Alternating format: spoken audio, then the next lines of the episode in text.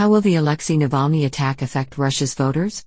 Regional elections are often dull and predictable.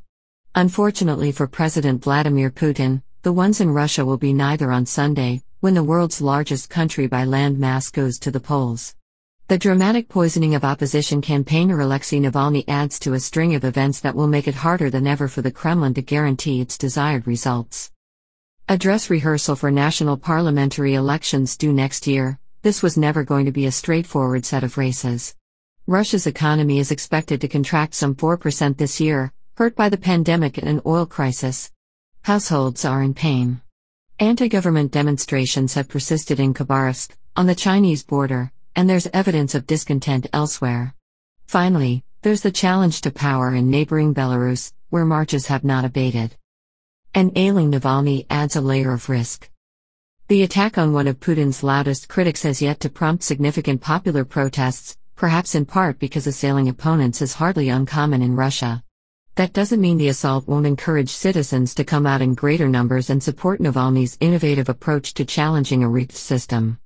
Last year, his grassroots smart voting campaign yielded results even where critics were kept off the ballot, most notably in Moscow's city assembly race, where the ruling party lost a third of its seats.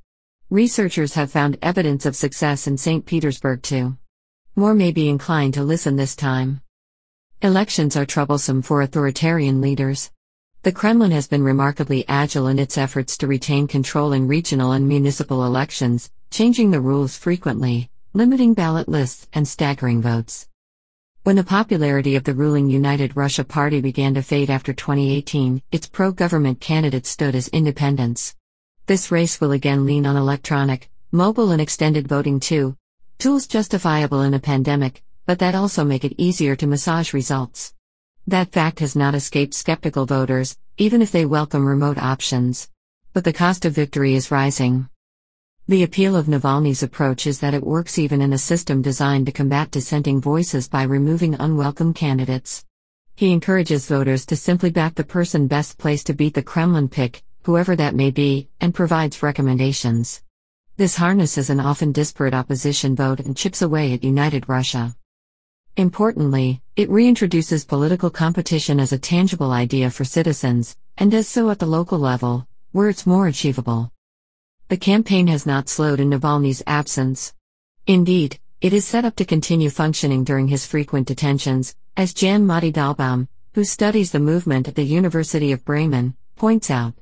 It's first in a series of planned anti corruption videos, shot during Navalny's ill fated visit to Siberia, has been viewed almost 5 million times since it was posted at the start of last week.